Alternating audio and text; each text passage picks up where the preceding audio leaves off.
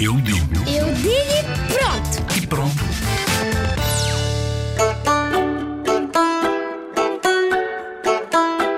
Museu é coisas que, que os senhores que gostam de- das coisas antigas põem nos museus. Eh, Eles constroem as coisas antigas que tiveram no outro mundo e é que é para as pessoas verem o que é que havia no outro mundo, o que é que houve, o que é que foi a destruição. Há museus de dinossauros, há museus de jipes, há museus de muitas coisas. Há museus da água, há museus da internet. E também que tem fóssil, museus de sistema solar, museus de internet que se vê vídeos de gatinhos adoráveis,